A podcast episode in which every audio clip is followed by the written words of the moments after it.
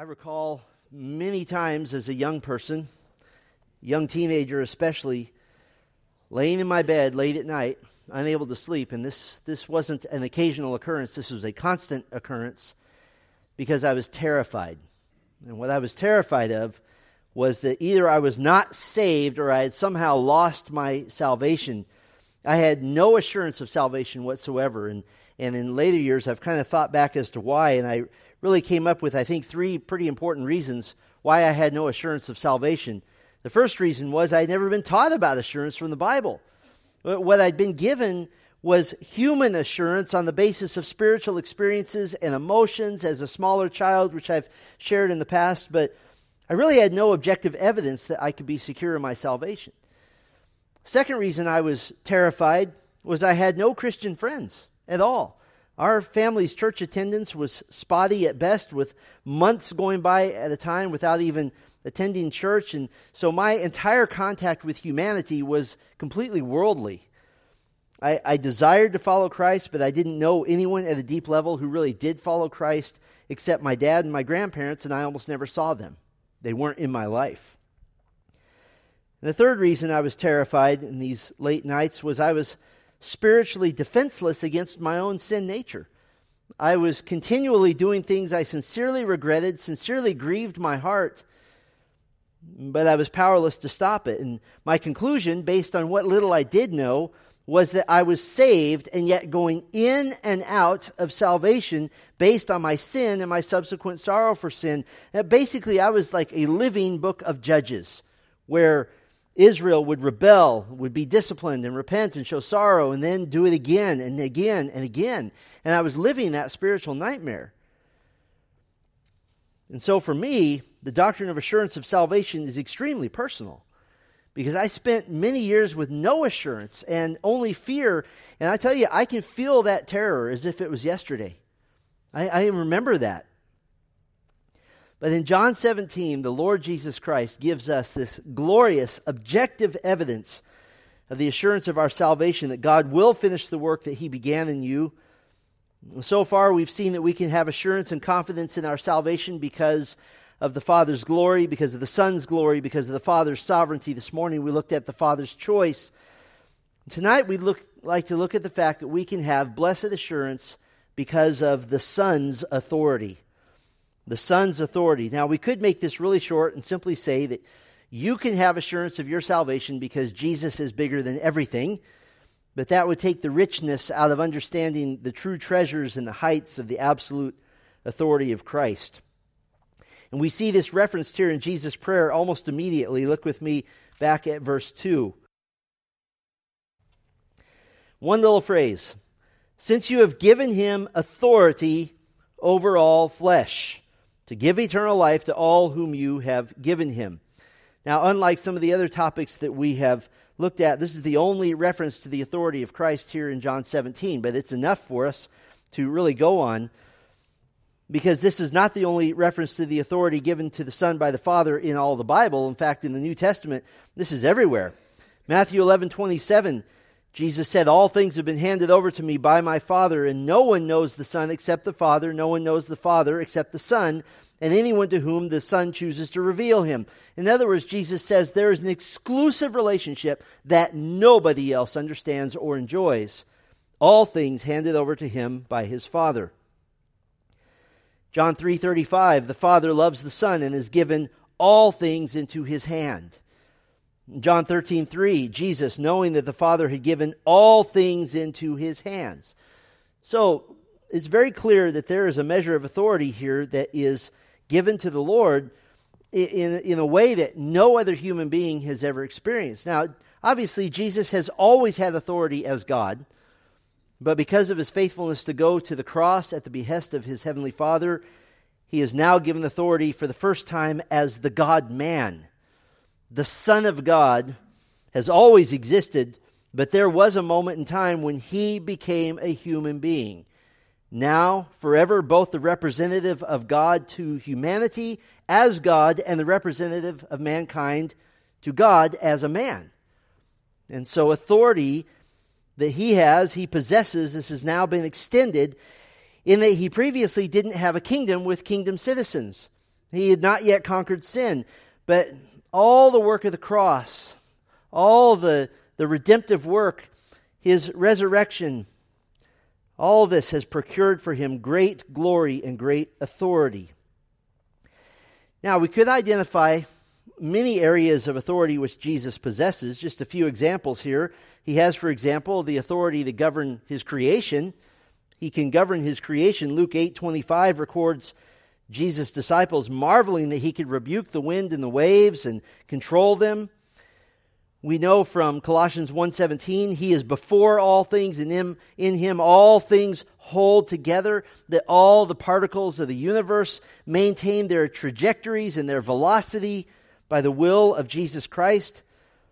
The earth is orbiting the sun at 67,000 miles an hour while spinning, and that's that, that is maintained by him. At the equator, the earth is spinning at 1,037 miles per hour, and you adjust that just a few, one, one way or the other, and it begins to have massive impacts on our planet.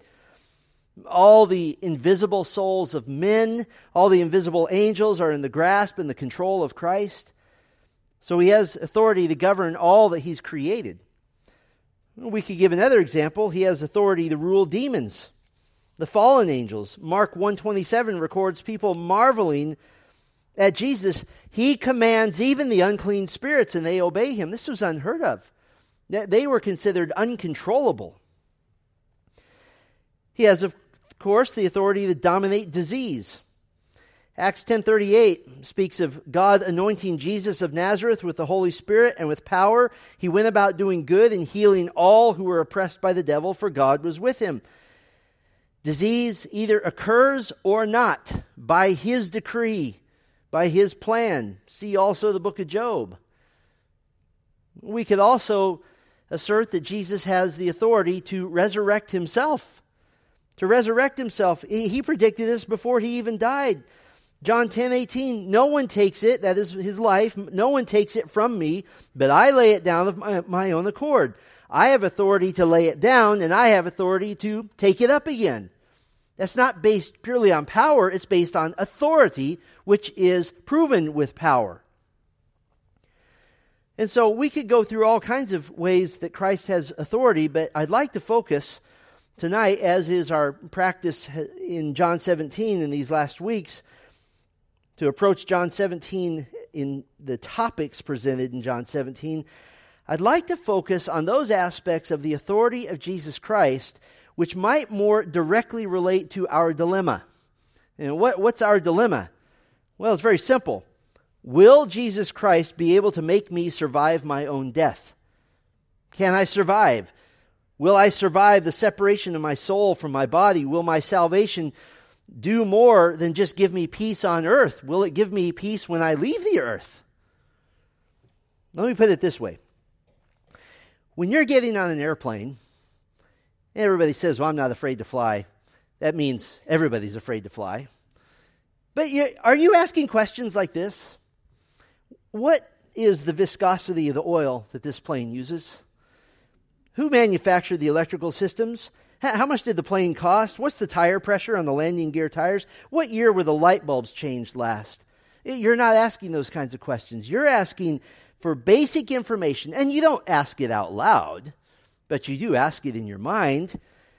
What do I need to know for this flight? You know how when you board an airplane, everybody looks to the left, to the cockpit? Why are you doing that? Because you're going, pilot, check, got that. That's one basic. And you look again. Does he look confident or does he look like a deer in the headlights? Looks confident. Check that off. That's good. You know how everybody looks out the window attempting to look calm during takeoff? What are you really looking for? Wings. Check. Got that? They look again. Engines not on fire. Check that down. Check that off. And then they lean out and they look down the aisle. Doors are all closed. That's good. Cabin pressure will be maintained. Then they look at the people in the emergency exit aisles. Strong young people? Check. That works for me. Now you can relax because you've checked off those basic questions that tell you that there's a decent chance this is going to be a safe flight. And so I'd like to focus on those basics, on those areas of authority which Christ possesses, which from our vantage point will guarantee safe passage to our eternal home. So we'll be going by some really important New Testament passages, so it might be useful for us to kind of do this new uh, Bible study style and make certain we're seeing the text for ourselves. I don't always have you turn to every text, but I think tonight it'll be useful to you to physically see these passages and note where they are, which side of the page, which part of the page, and so forth, so that it embeds itself deeply in your heart. So, from our vantage point, which areas of authority does Christ possess? Which guarantees safe passage, the basics like a pilot and wings and the engine's not on fire and those sorts of things. Well, here's the first area of authority. We'll call this one authority to forgive sin. Authority to forgive sin. And we'll start very basically here. Turn back with me to Mark chapter 2.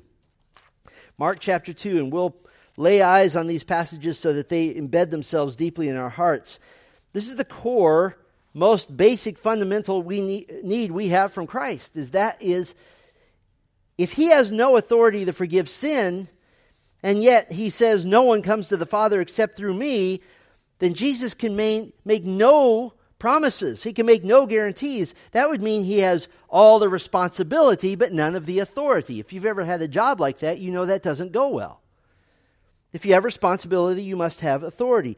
Now, Mark chapter 2 contains a very familiar healing to us, one of the most famous, one of the most dramatic, but we'll notice that the point of the healing has nothing to do with the man's physical ailment. We'll just read the story. Mark chapter 2, verse 1. And when he returned to Capernaum after some days, it was reported that he was at home. And many were gathered together, so that there was no more room, not even at the door. And he was preaching the word to them. And they came, bringing to him a paralytic carried by four men. And when they could not get near him because of the crowd, they removed the roof above him. And when they had made an opening, they let down the bed on which the paralytic lay. And when Jesus saw their faith, he said to the paralytic, Son, your sins are forgiven. Now, some of the scribes were sitting there, questioning in their hearts, Why does this man speak like that? He is blaspheming. Who can forgive sins but God alone? And immediately Jesus, perceiving in his spirit that they thus questioned within themselves, said to them, why do you question these things in your hearts? Which is easier, to say to the paralytic, Your sins are forgiven, or to say, Rise, take up your bed, and walk? But that you may know that the Son of Man has authority on earth to forgive sins. He said to the paralytic, I say to you, Rise, pick up your bed, and go home. And of course, the man immediately picked up his bed in front of everyone. Jesus was proving with his power over disease that he has authority to forgive sin as well. That he has authority to do something no one else can do. That is to cleanse the sin record of the courts of heaven. To expunge the record, so to speak. To make it as if before holy God you have never committed a single sin. There's no one else who can do this. Listen, the uselessness of earthly men trying to pronounce forgiveness of sins, such as in the Roman Catholic religion, the uselessness comes from the fact that they have no authority to do so. No human being can declare another one forgiven. All sin is against God first and foremost, and thus only God can choose to forgive sin. Let me give you an example. You, for example, may obey the New Testament and you may choose to forgive someone who has hurt you, someone who has offended you, but that has absolutely nothing to do with, your, with that person's sin record in heaven. As you forgive someone, it is useful to say, I forgive you, but you should get right with God. Because God can only truly expunge the heavenly record. That's a separate matter altogether. And so, for the Son of God to provide safe passage in your salvation at the fundamental level, at the very start, he must be able to pronounce you forgiven. And I know that you've heard so many sermons. You have been so immersed in the gospel. You have been so drenched in the truths of the cross, which is fabulous and good. But stop for a moment to think if you were to make a list of every sin you've ever committed sins of the tongue, sins of your mind, sins that your hands have committed, sins where your feet have taken you where you ought not to go, sins where your eyes have watched things that they ought not to see, sins where your ears have listened to things they ought not to hear. These would be innumerable. Who can erase that? Who can take that away? Only Christ can. It has to be somebody with phenomenal eternal authority. So he must have the authority to pronounce you forgiven. Here's a second area of authority he has Christ has the authority to declare eternal destiny. He has the authority to declare eternal destiny. And again, a familiar story to you. Turn with me to Luke chapter 23. And it's important for us to, to lay eyes on this and to kind of trace this pattern here. Luke chapter 23. And while you're finding Luke 23, let me set up the scene. We're at the cross of Christ. Jesus has been crucified between two criminals called robbers, meaning thieves who likely committed murder also. People were passing by the cross of Christ and reviling him. That's a New Testament word that means verbal abuse. They were mocking him. Matthew 27 40 says, If you were the Son of God, come down from the cross. How, how demeaning, how mocking. And then, of course, came the leaders of Israel, the chief priests, which was an office that Jesus invented in the Old Testament, by the way and the scribes, the Bible teachers, the elders, the men of the Jerusalem council, they mocked Jesus even as he was dying. But someone else was reviling Jesus as well, perhaps angry at their own circumstances and even staring death in the face. They were reviling and abusing the very Son of God. Matthew 27 44 says, And the robbers who were crucified with him also reviled him in the same way. But you see, as we learned this morning, 2 Timothy 1 9, God saved us and called us to a holy calling, not because of our works, but because of his own purpose and grace, which he gave us in Christ Jesus before the ages began. Before the ages began, God decreed a moment in time when the spiritual eyes of the elect would be opened and the heart softened unto repentance. And after having reviled, and after having abused, and after having mocked the very Son of God, one of the criminals stopped. In chapter 23, verse 39, one of the criminals who were hanged railed at him, saying, Are you not the Christ? Save yourself and us. But the other rebuked him, saying, Do you not fear God, since you are under the same sentence of condemnation? And we indeed justly, for we are receiving the due reward of our deeds. But this man has done nothing wrong. And he said, Jesus, remember me when you come into your kingdom. And he said to him, Truly I say to you, today you will be with me in paradise. Having been empowered by the Spirit of God, talk about the 11th hour. Having been empowered by the Spirit of God to humbly ask for mercy the criminal received what I think is maybe the most ironclad guarantee ever. Jesus essentially said, Don't be afraid. I'll go with you into death and I'll go with you to heaven. All the way home to heaven. Talk about assurance of salvation that right before you die, Jesus Christ Himself lets you know, see you in a minute, see you shortly. But He has let us know this. If I could paraphrase the Apostle Paul from 2 Corinthians 5 6. As soon as you're away from your body, you'll be home with the Lord. What is that? Today you'll be with me in paradise. It's the same thing, it's the same promise. Now, you might say, okay, I, I get that. But we're talking about traveling into the realm of eternity. We're talking about traveling into the spirit realm. I have never done that. What if I get lost? I mean, the last time I moved, I couldn't even find the first grocery store down the street. We're talking about traveling. I, I hear all these stories. If I see the light, am I supposed to go to it? What am I supposed to do? Well, that brings us to our third area of authority. We'll call this one authority to travel the spirit realm. Christ has authority to travel the spirit realm. Turn with me to 1 Peter chapter 3. 1 Peter 3, fascinating passage. You need a Savior who has navigated and can navigate the invisible realm beyond our perception, beyond our comprehension. And so let's see how he does this. 1 Peter chapter 3, right near the end, verse 18. 1 Peter 3:18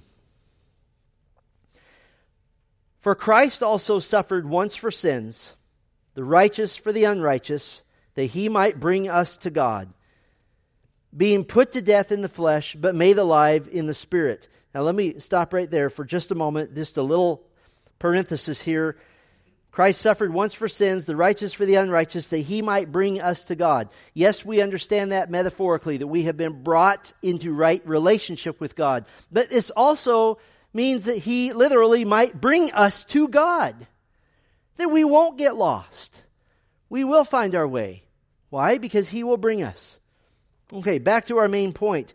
Being put to death in the flesh, but made alive in the spirit, verse 19, in which he went and proclaimed to the spirits in prison, because they formerly did not obey when God's patience waited in the days of Noah while the ark was being prepared, in which a few, that is, eight persons, were brought safely through water. Now, what is this speaking of? Well, this is clearly speaking of the actual physical death of Christ, being put to death in the flesh.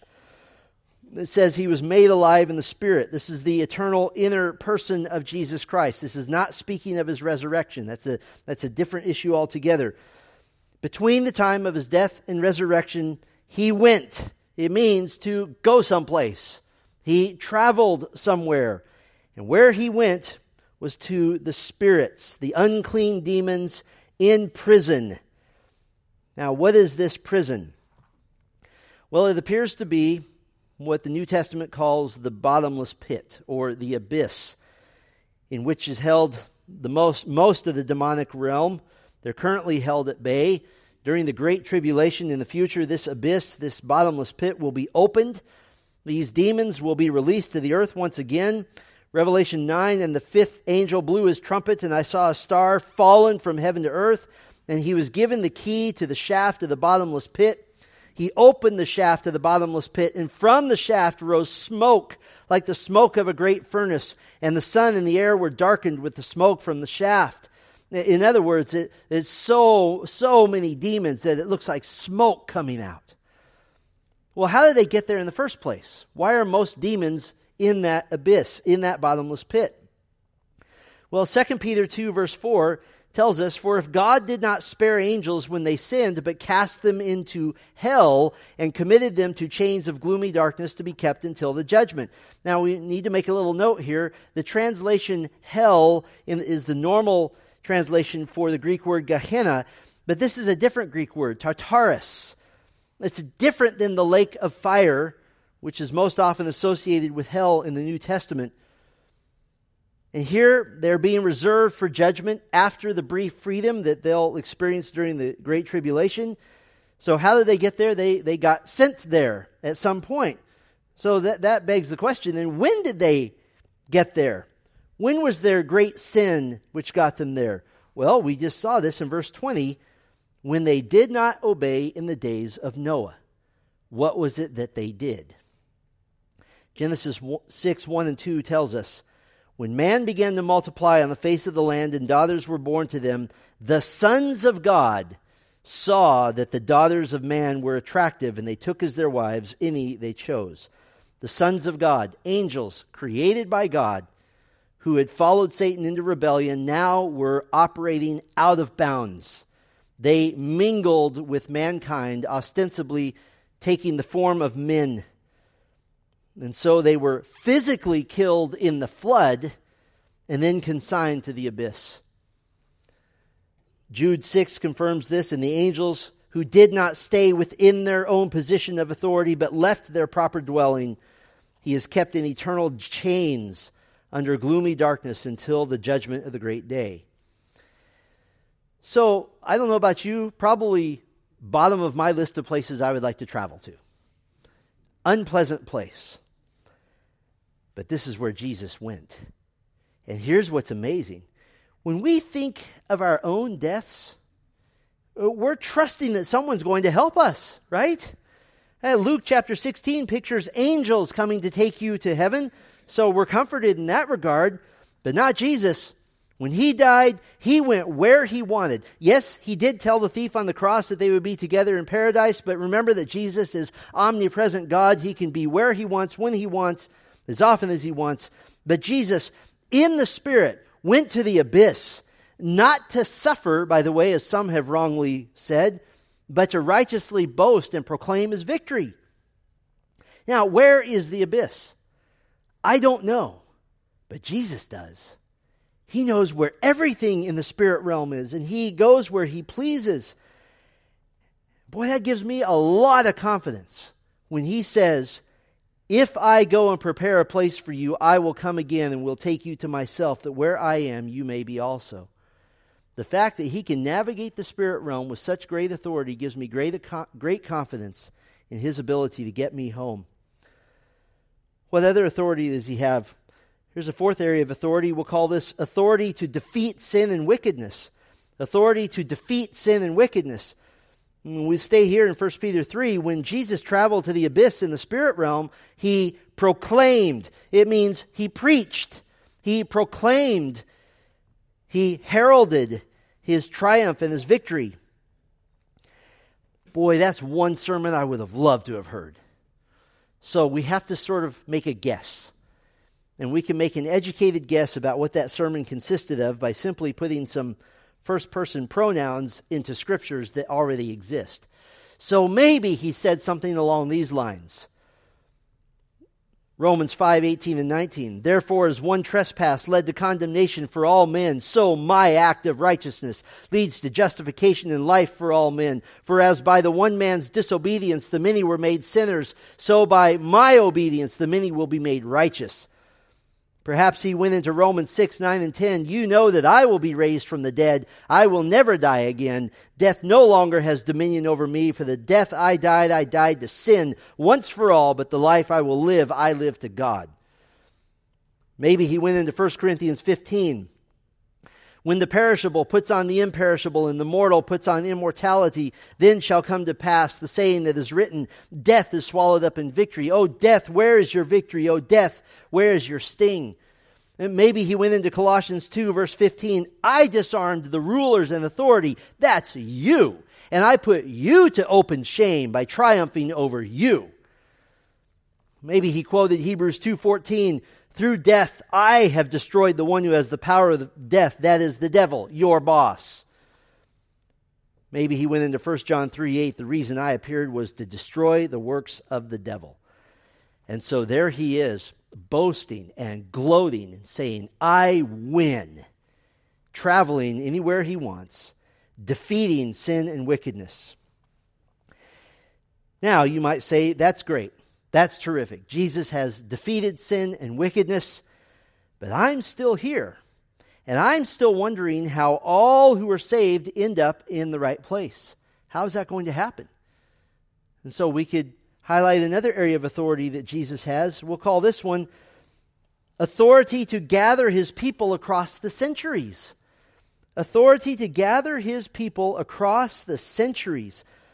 And there's multiple ways that Jesus is gathering his people. And we'll just kind of walk through the basics here.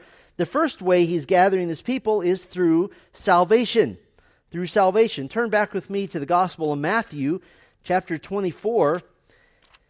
Matthew 24, he has authority to gather his people across the centuries. Several ways he's going to do this. The first way is through salvation. The basic way, obviously. Earlier in his ministry, Jesus said, I will build my church. He predicted that he would build from the ground up a group of kingdom citizens. But how long would he be able to maintain that momentum? How long would he be able to sustain that? I mean, we started our joyful generosity uh, campaign a year ago, and, and we're going to have to push hard to maintain momentum for three years because that's just human nature. The church tends to be like a bowling ball that you roll up a hill and it comes right back down. And maybe you read the book of Acts and you say, wow, that's pretty exciting when the church was founded right after the ascension of Christ into heaven, but everything seems exciting at the beginning. How long could he keep it up? How long could the growth of the church of Jesus Christ be kept up? Matthew 24, verse 14. This is Jesus Christ speaking, and this gospel of the kingdom will be proclaimed throughout the whole world as a testimony to all nations, and then the end will come. This is stunning. Jesus said this 2,000 years ago that there will never be a time when the gospel is not being proclaimed. all the way to the end of his redemptive program. In the context here, specifically the end of the Great Tribulation. And why is Jesus making this claim? Why is he able to make this claim? We'll go a couple of pages over to Matthew 28, the very end of the gospel. After having successfully completed his Father's plan all the way to the cross, having defeated death at his resurrection, after having completed payment for sin, Jesus makes a proclamation of what the Father has given him, very familiar to you, Matthew 28, verse 18. And Jesus came and said to them, All authority in heaven and on earth has been given to me. All authority concerning what? Concerning the building of his church, the raising up of kingdom followers. And it's with this confidence that he issues what has come to be known as the Great Commission Go therefore and make disciples of all nations, baptizing them in the name of the Father, and of the Son, and of the Holy Spirit, teaching them to observe all that I have commanded you. And behold, I am with you always. How long? To the end of the age. So he's gathering his people through salvation. But there's a second way Jesus is gathering his people, and that's through death. Through death. Turn with me to Acts chapter 7. Acts chapter 7. And Acts 7 is, is so unique because in Acts 7 we get a, a rare glimpse of the realms of heaven and earth. And this is at the stoning of Stephen in Acts 7. And as Stephen is dying, or about to die, rather, we get a, a quick peek at what Stephen saw. Right at the end of Acts 7, starting in verse 54. Acts 7:54 Now when they heard these things they were enraged and they ground their teeth at him but he full of the Holy Spirit gazed into heaven and saw the glory of God and Jesus standing at the right hand of God. And he said behold I see the heavens opened and the son of man standing at the right hand of God. But they cried out with a loud voice and stopped their ears and rushed together at him. Then they cast him out of the city and stoned him. And the witnesses laid down their garments at the feet of a young man named Saul. And as they were stoning Stephen, he called out, Lord Jesus, receive my spirit. And falling to his knees, he cried out with a loud voice, Lord, do not hold this sin against them. And when he had said this, he fell asleep. What did Stephen see? Well, a little side note here. First of all, Acts 7:55 here, verse 55 says he was full of the Holy Spirit.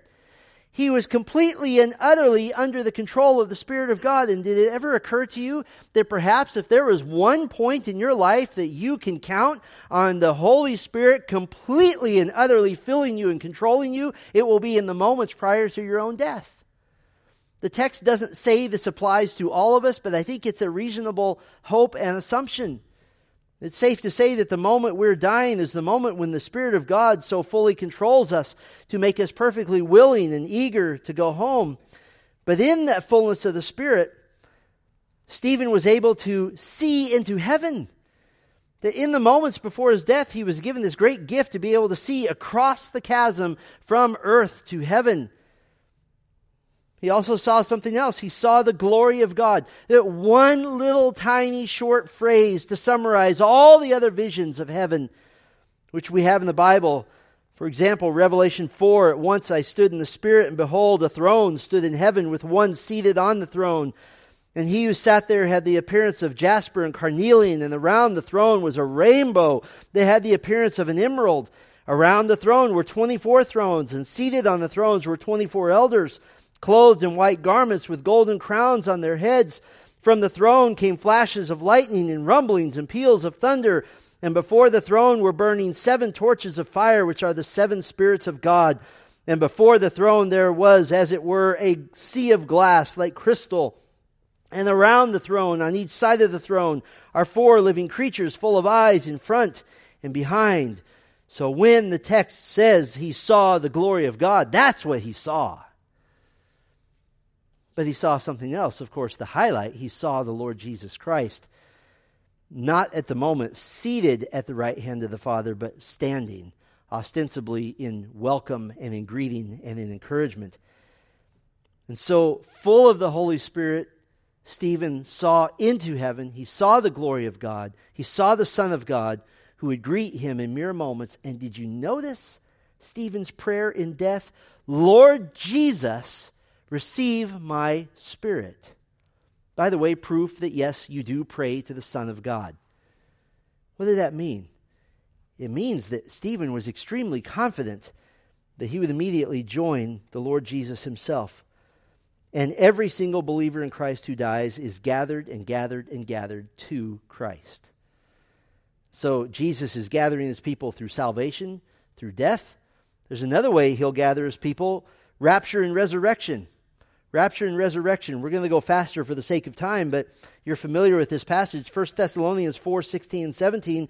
For the Lord himself will descend from heaven with a cry of command, with the voice of an archangel, with the sound of the trumpet of God, and the dead in Christ will rise first. There is resurrection. Then we who are alive, who are left, will be caught up together with them in the clouds to meet the Lord in the air. And here it is, and so we will always be with the Lord. What's the benefit of rapture and resurrection? We'll always be with the Lord.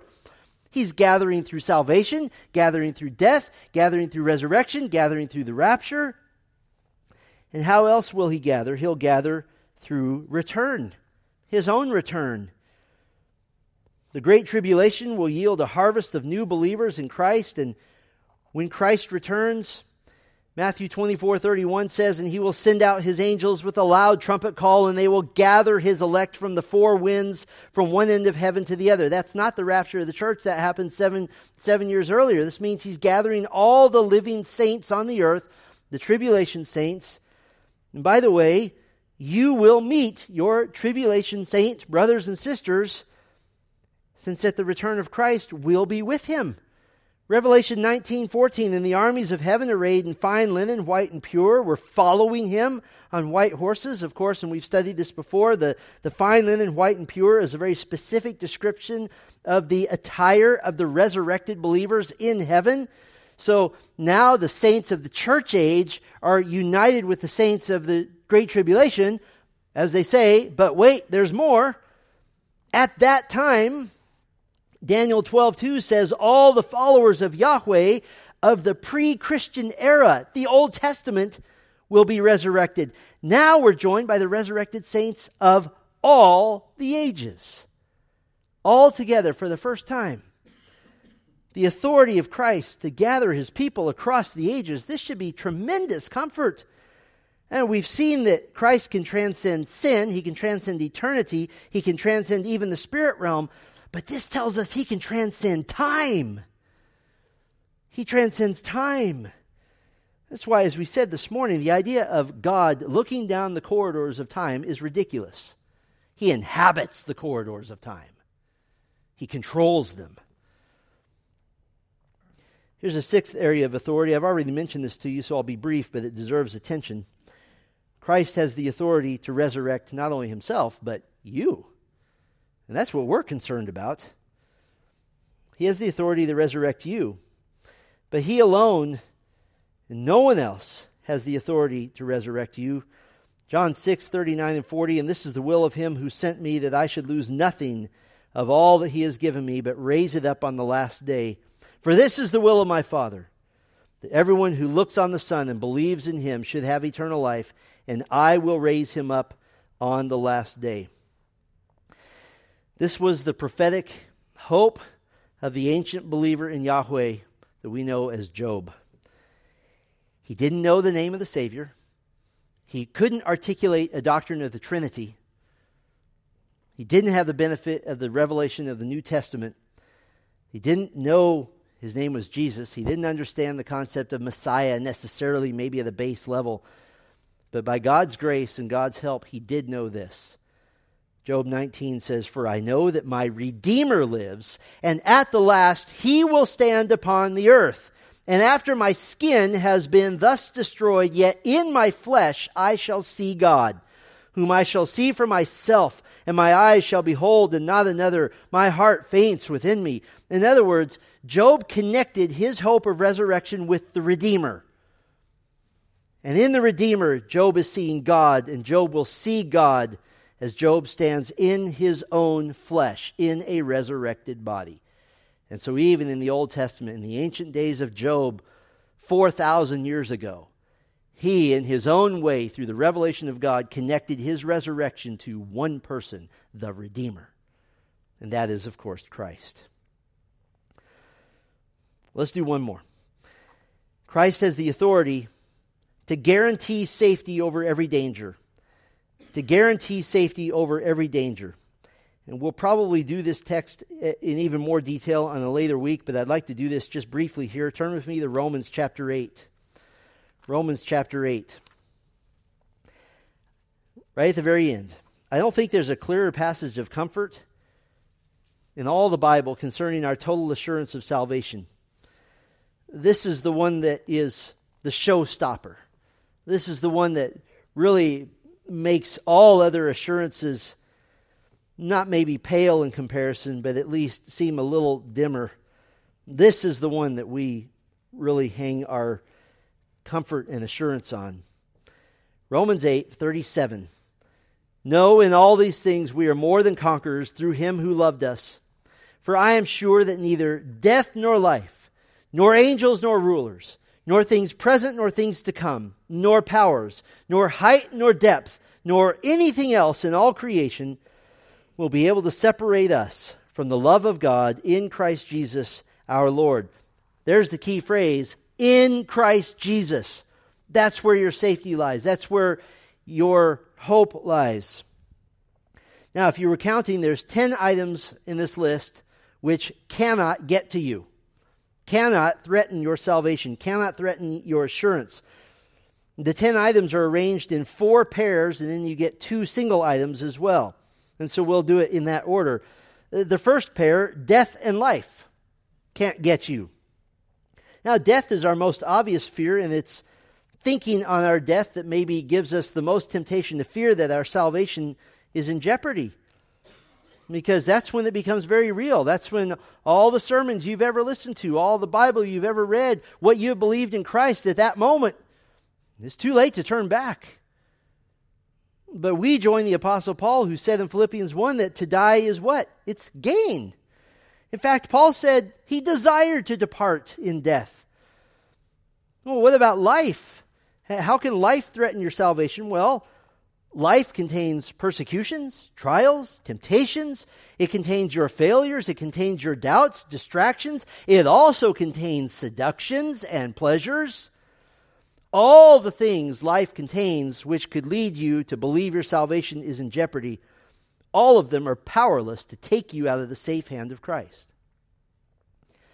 The second pair, angels nor rulers. Now, my surprise is to find angels in this list, but in some arenas of the church in history, people have fallen prey to angel worship. Colossians 2:18 warns of this. The true believer might be tempted by a fascination with angels. It, it, to a certain degree, they're, they're easier to fathom than God in some ways. But we also notice that the Greek word for angels simply means messengers and does at times in the New Testament refer to human messengers. And so a, a, human messenger could be a false teacher. And what this tells us is that no, no angel, no, no supposed worship of an angel, no human messenger either, no false teacher, no false teaching, no one, as Paul called one of them, no messenger of Satan can lead you all the way to unbelief and to forfeit your salvation. Yeah, you might go down some roads you shouldn't. You, you might be fooled here and there, but ultimately you will never be fooled to the point of unbelief. It cannot happen. What about rulers? Rulers, most likely speaking of fallen angels, demons, but again, this could also be speaking of any human ruler in any case, no wicked demonic ruler, no wicked human ruler has the authority to wrench your salvation from you. They can't do it. And then we get a third pair present and future. Present nor things to come. What does the present contain? Well, all the same things that life contains persecutions, trials, temptations, your failures, your doubts, distractions, seductions, pleasures. That, that's where we lose a lot of our peace and our joy, isn't it? It's in the present. It's in this moment. And that's what drives us to distraction. I just want to have peace. When? Now? Nobody's ever prayed, Lord, I'm really enjoying the anxiety I'm going through now, but I was hoping in a few days you could relieve that. No, we want it now. But nothing in the present can take our salvation. How about the future? Oh, the future may contain the promise or the dread of those things of persecutions, trials, temptations, your anxieties, your failures, your doubts. And sometimes our dread of the future is worse than our anxiety about the present, even. But what is Paul saying here? He's saying that time is powerless against you. Time is powerless. You know how to win over the present and even over the future? Just wait long enough. Just wait for the Lord. I, I wonder if there will be a moment, maybe when we first enter into eternity, when we're able to look back at all of our anxieties, all of our fears, all of our times of lack of faith, and just kind of shake our head and say, Really? Why did I not believe? Look at this. And so Paul says you, you might be in dread of the present, you might be in dread of the future, but it cannot take your salvation. It cannot take your assurance. Then he gives a fourth pair height and depth. Height and depth. This isn't complex. Height, everything bigger and more vast than you are. And depth, everything deeper and darker and more terrifying than you can imagine. Neither has power to touch you. Why? Well, we think of the psalmist in Psalm 139 8. If I ascend to heaven, you are there.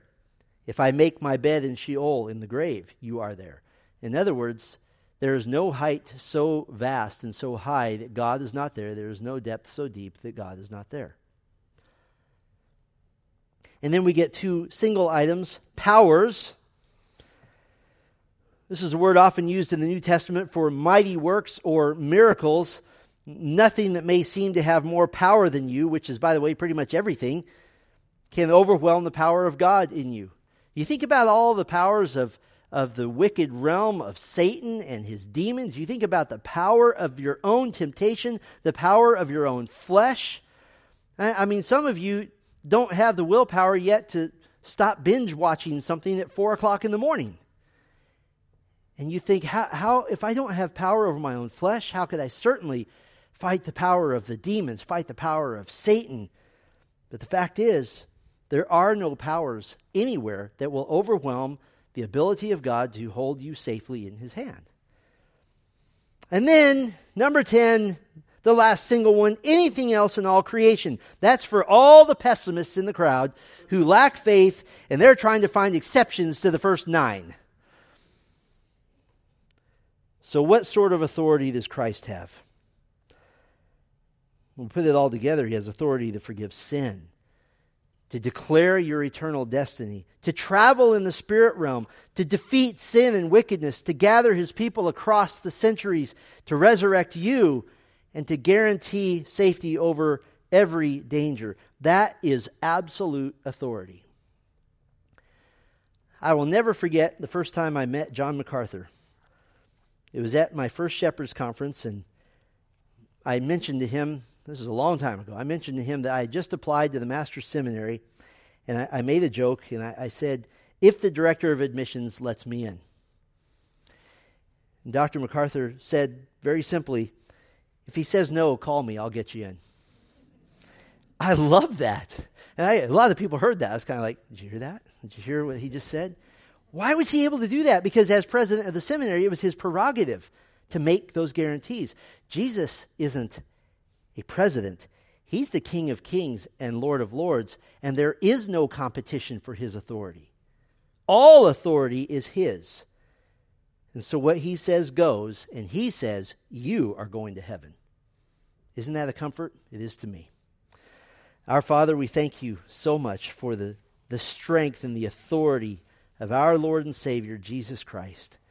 And so he gives us confidence, he gives us hope that at that moment when our eyes are fluttering, even as the light of this world dims, the light of Christ will glow brightly before us, such that we would not even notice the change.